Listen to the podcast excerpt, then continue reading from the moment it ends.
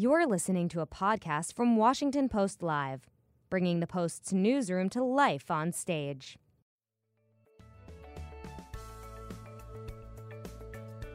On Wednesday, June 20th, the Washington Post gathered policymakers, healthcare industry leaders, public health experts, and others for an important series of discussions about what is behind rising healthcare costs in the U.S. and what can be done to reduce the burden for all Americans. In this segment, former FDA Commissioner Dr. David Kessler and Professor of Nutrition, Food Studies, and Public Health at New York University, Dr. Marion Nestle, look at the role chronic disease plays in driving up healthcare spending and how preventative care, lifestyle improvements, and better nutrition can help. Let's listen.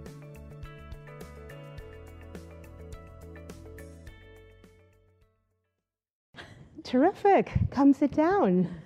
Dr. Nestle, Dr. Kessler, hello. Good afternoon. So I am Mary Beth Albright. I am the on-air food anchor for the Washington Post, and I am so honored today to have two titans of the industry with us here at Washington Post Live. Dr. Marion Nestle, professor emerita at NYU and author of several books on food politics, and Dr. David Kessler, former FDA commissioner. Dr. Kessler, Kessler is also a pediatrician, also a lawyer, and author of many publications on, on nutrition as well. Um, and today we'll be examining the role of chronic disease and the role that chronic disease plays as a driver of healthcare spending and discussing how preventive care and lifestyle management measures tied to proper nutrition uh, can lower costs. And if you have questions, as before, you can tweet them to us using hashtag health202. So let's get started. Um, okay, look, so trillions every year are spent on chronic disease, on rising health care due to chronic disease. And in 2012, half of all US adults had at least one chronic condition, and 86% of healthcare spending was for patients with at least one healthcare chronic condition. Um, these numbers have to be able to be reduced, right? And so your work has been spent on figuring out how we get to this, to the nexus between chronic conditions and healthcare spending. And so my question for you is if you if you were able because you also study policy and if you were able to have one or two policies that you think and no holds barred nothing in your way if you were able to have one or two policies that you could make in Washington D.C. about healthcare, chronic disease, reducing spending, what would they be? Well, the first thing, uh, on the macro level, I would link agricultural policy to health policy mm. and set up an agricultural system that produces foods that are healthy for us. On the micro level, much better food for schools and much better food for child in child care institutions um, with a lot of support for that. Universal school meals, absolutely. Sounds like you're talking a little bit about the Farm Bill. You can't not talk about the Farm Bill. Yeah. You cannot not talk about it because the Farm Bill is set up to do exactly the opposite of what I'm. It, it's not doesn't it doesn't involve health care at all. Uh, and the agricultural policy has to take health policy into consideration if we're going to have dietary approaches to prevention of chronic disease that work. We have to have fruits and vegetables cheaper for people, uh, more readily available, um, so grown in places where we're now growing. We don't grow food in this country, we grow feed for animals and cars. And we need to change that and grow food for people that's going to make them healthy. I have a quote from you. I've been reading up on you. Oh, dear. Of course, right?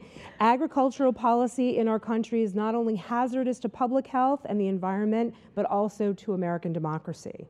Ah, yes. So you know that quote. that, sounds like, that sounds like something I would say. yes.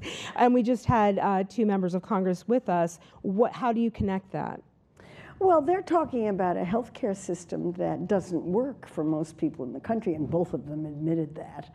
Um, and if we're going to have, we, if, if we're going to lower healthcare costs, we have to have healthier people who don't use as much of the healthcare system or need as much.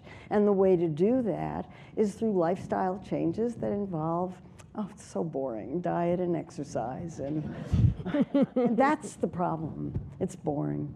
Well, Dr. Kessler, you've done so much research on the brain and how the brain reacts to food and how companies um, work with the human brain to have it react to food. What would your policy be, or you know, any any other reactions to Dr. Nestle's uh, comments? First of all, I think the problem is worse than we think. Uh, the more I study um, the effects of obesity, the real metabolic chaos that, uh, that ensue in our bodies, um, I, I, am struck. Um, there are diseases that are not even listed on the CDC website that I think are associated uh, with uh, obesity. Um, and yet, I think the answer, I think if we're honest, is we have no solution. We are clueless as far as what interventions work, right? Um, I, I, I'm not sure I know what to eat. I mean, I walk, I walk into an airport and I see there's nothing, if I'm, you know, if I'm hungry, I can eat. And I think we have failed um, in giving nutritional advice to people. Uh, if diet and exercise were the answer, we'd all do it and there wouldn't be a problem. It doesn't work in the long run. I can, talk for hours on what's stimulating us, what got us into this problem over the last several years. But I would go back to the basics. We spend literally billions of dollars throughout many different departments I would go back to, to the very basics. I'd set up a national institute, in the National Institutes of Health. I know, um, you know, we, we try to avoid setting up new institutes. I think it's time to set up a National Institute for Nutritional Sciences. Um, I would try to get answers to very basic questions. Is a calorie a calorie? Right? Can I eat unprocessed meat? Um, what's the basis of insulin resistance? Uh, and diabetes, uh, what's going on with my brain.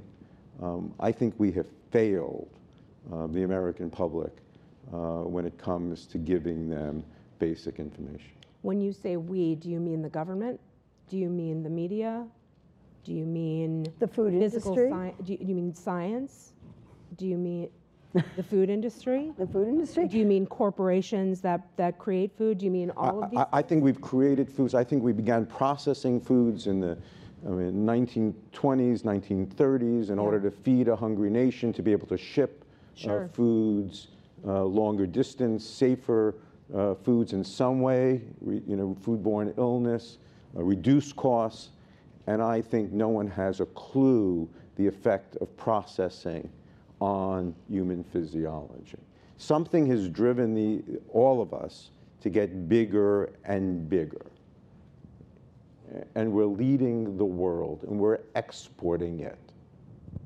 And it's coming from what we eat and we don't fully understand it. Yeah, I'm not sure we have to fully understand it. I mean, we know that um, the United States agricultural system produces about twice the number of calories per capita that the country needs, and those calories have to be sold, and that people started eating more.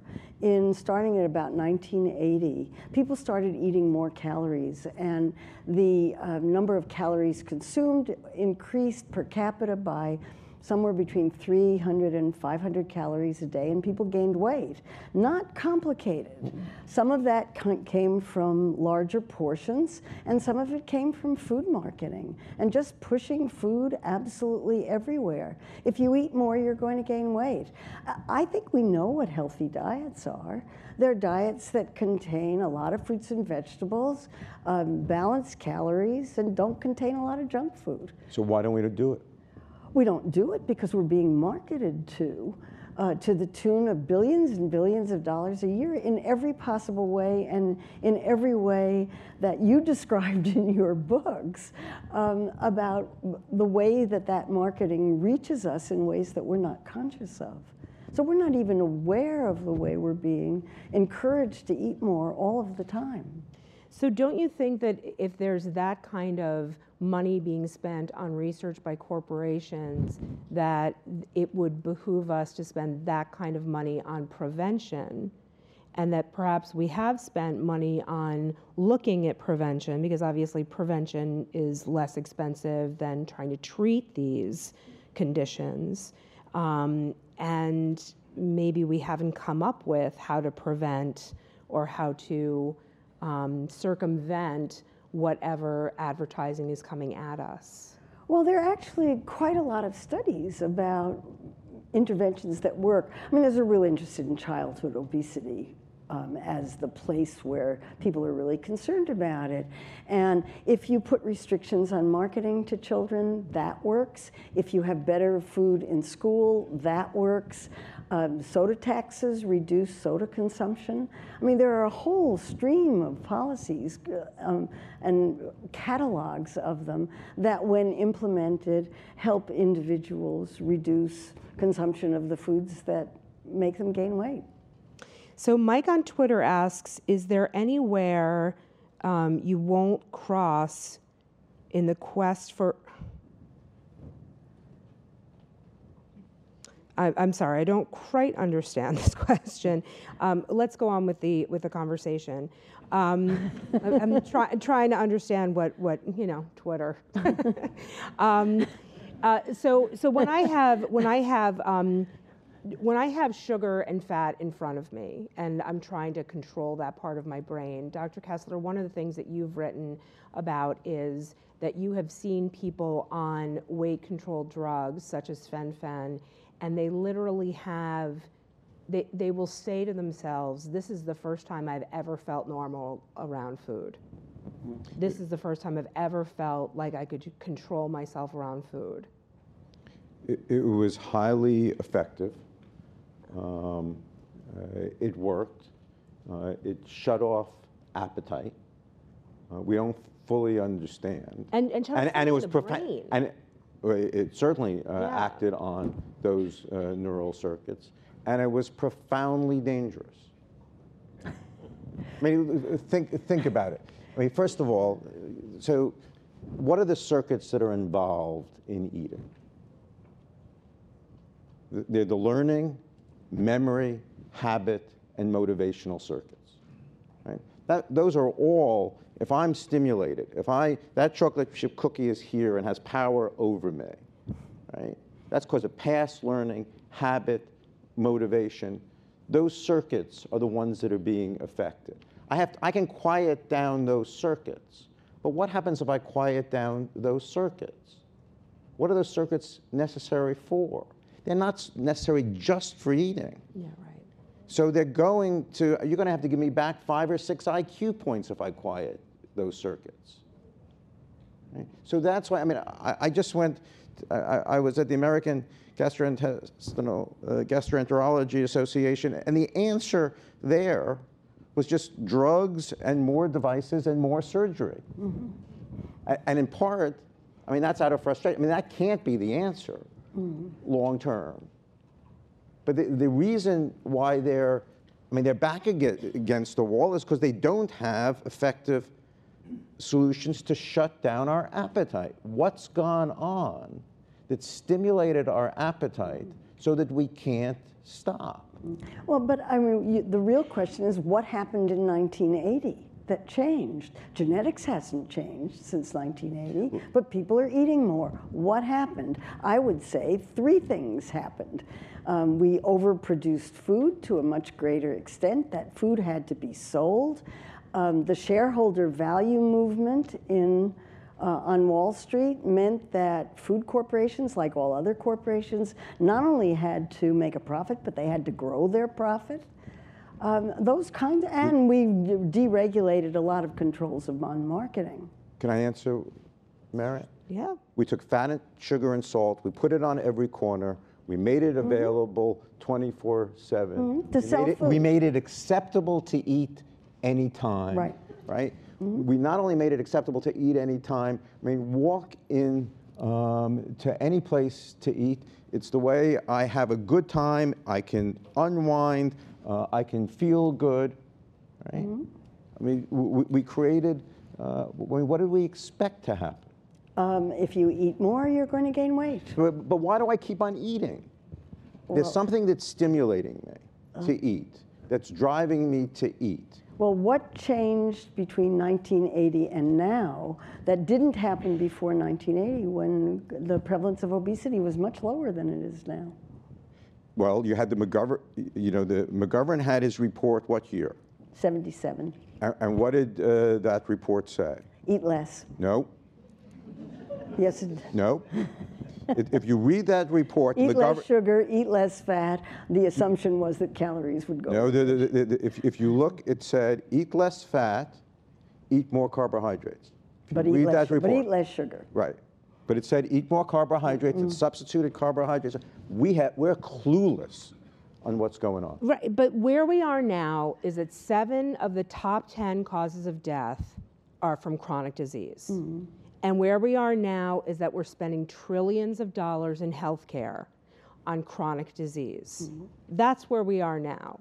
And so, what do we do about that? Where, where we are now? I mean, where, what is the intersection between corporate health and public health? Because you have these corporations that are now built into the system of the way things work. We have a public health that is, um, that is, some people say, in crisis. Um, and we have a media who is trying to um, give people information. Um, and we have you two, who are scientists and experts, um, help us understand what to, what to do about this, some people call a crisis, about the rising cost of healthcare be- due to chronic diseases. We have, we have to get very serious about nutritional research and take it up in quality.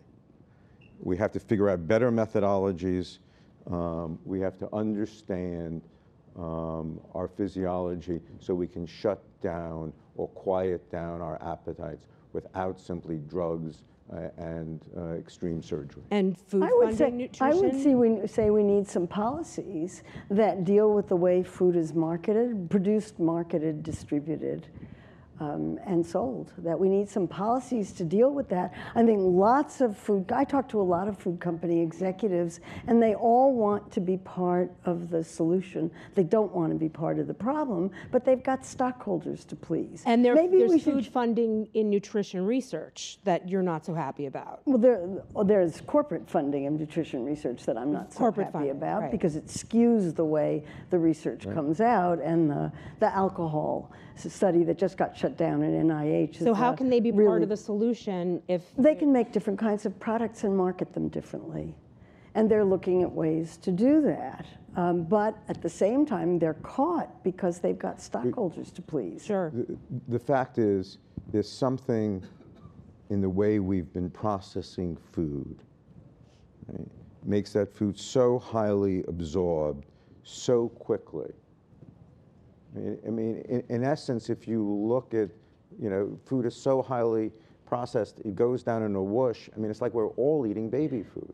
And it gets absorbed so quickly, and, and you look at the physiological consequences of that, right? I mean, they're profound.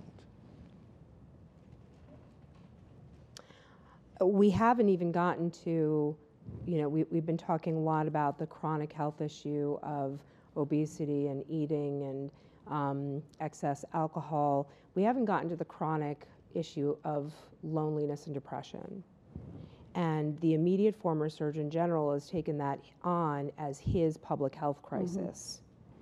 And how that factors into um, lifestyle problems, underactivity, overeating, overdrinking. And so I wonder, you know, we have a minute left, um, but Let's right. solve these. So let's talk about yeah. So let's solve the issue of depression. Um, but I, I, I do think that um, it's worth it's worth mentioning And I wonder if you, before we leave the stage, have any advice to people in this room in various um, walks of life, and particularly to the media, about um, the way that we cover things. Yeah, I would say food is one of life's greatest pleasures, and you don't want to lose that in, in anything that you do. We have a lot of problems in society. Food connects to an enormous range of problems in society. That's why it's so important, and I think it's great we're talking about it. Some of the neural circuits, and I know people will not, it doesn't come naturally to think about this, but that chocolate chip cookie has power over me. Right? I start thinking about it, it becomes front of mind. Right? Yeah. Well, I can't shake that. Well, What's depression? What can't I shake? Right? I'm a failure. I'm no good. Right? Things are not going to get better. What becomes front of mind? I mean, they're, they're actually, they, they're both, they can be very salient stimuli. And I think, I mean, in the end, I mean, we really, we need things that are better. We need better food that's going to capture us. There's going to be something more than, I, than that chocolate chip cookie that I want. It's going to be, it's hard to get there. But there's something more than hopelessness. And I think, um, I, I don't, I don't want to get the, the, the rancor, the, the, the, the anger, the political, partisan, the, the, we need to, we need people who inspire us to, to give us hope, to the, the better angels. You want to, I mean, you know, there are going to be people who are lonely, but, you know, the, this has profound effect on what we're doing in this town, on our mental health. And, and, and mental health that affects all of us. Thank you so much. I wish we had more time. Um, unfortunately, that's all the time we have for today. Thank you, Dr. Marion Nestle. Thank you, Dr. David Kessler. Always a pleasure to see you. And this time we will move on to the next panel. Thank you.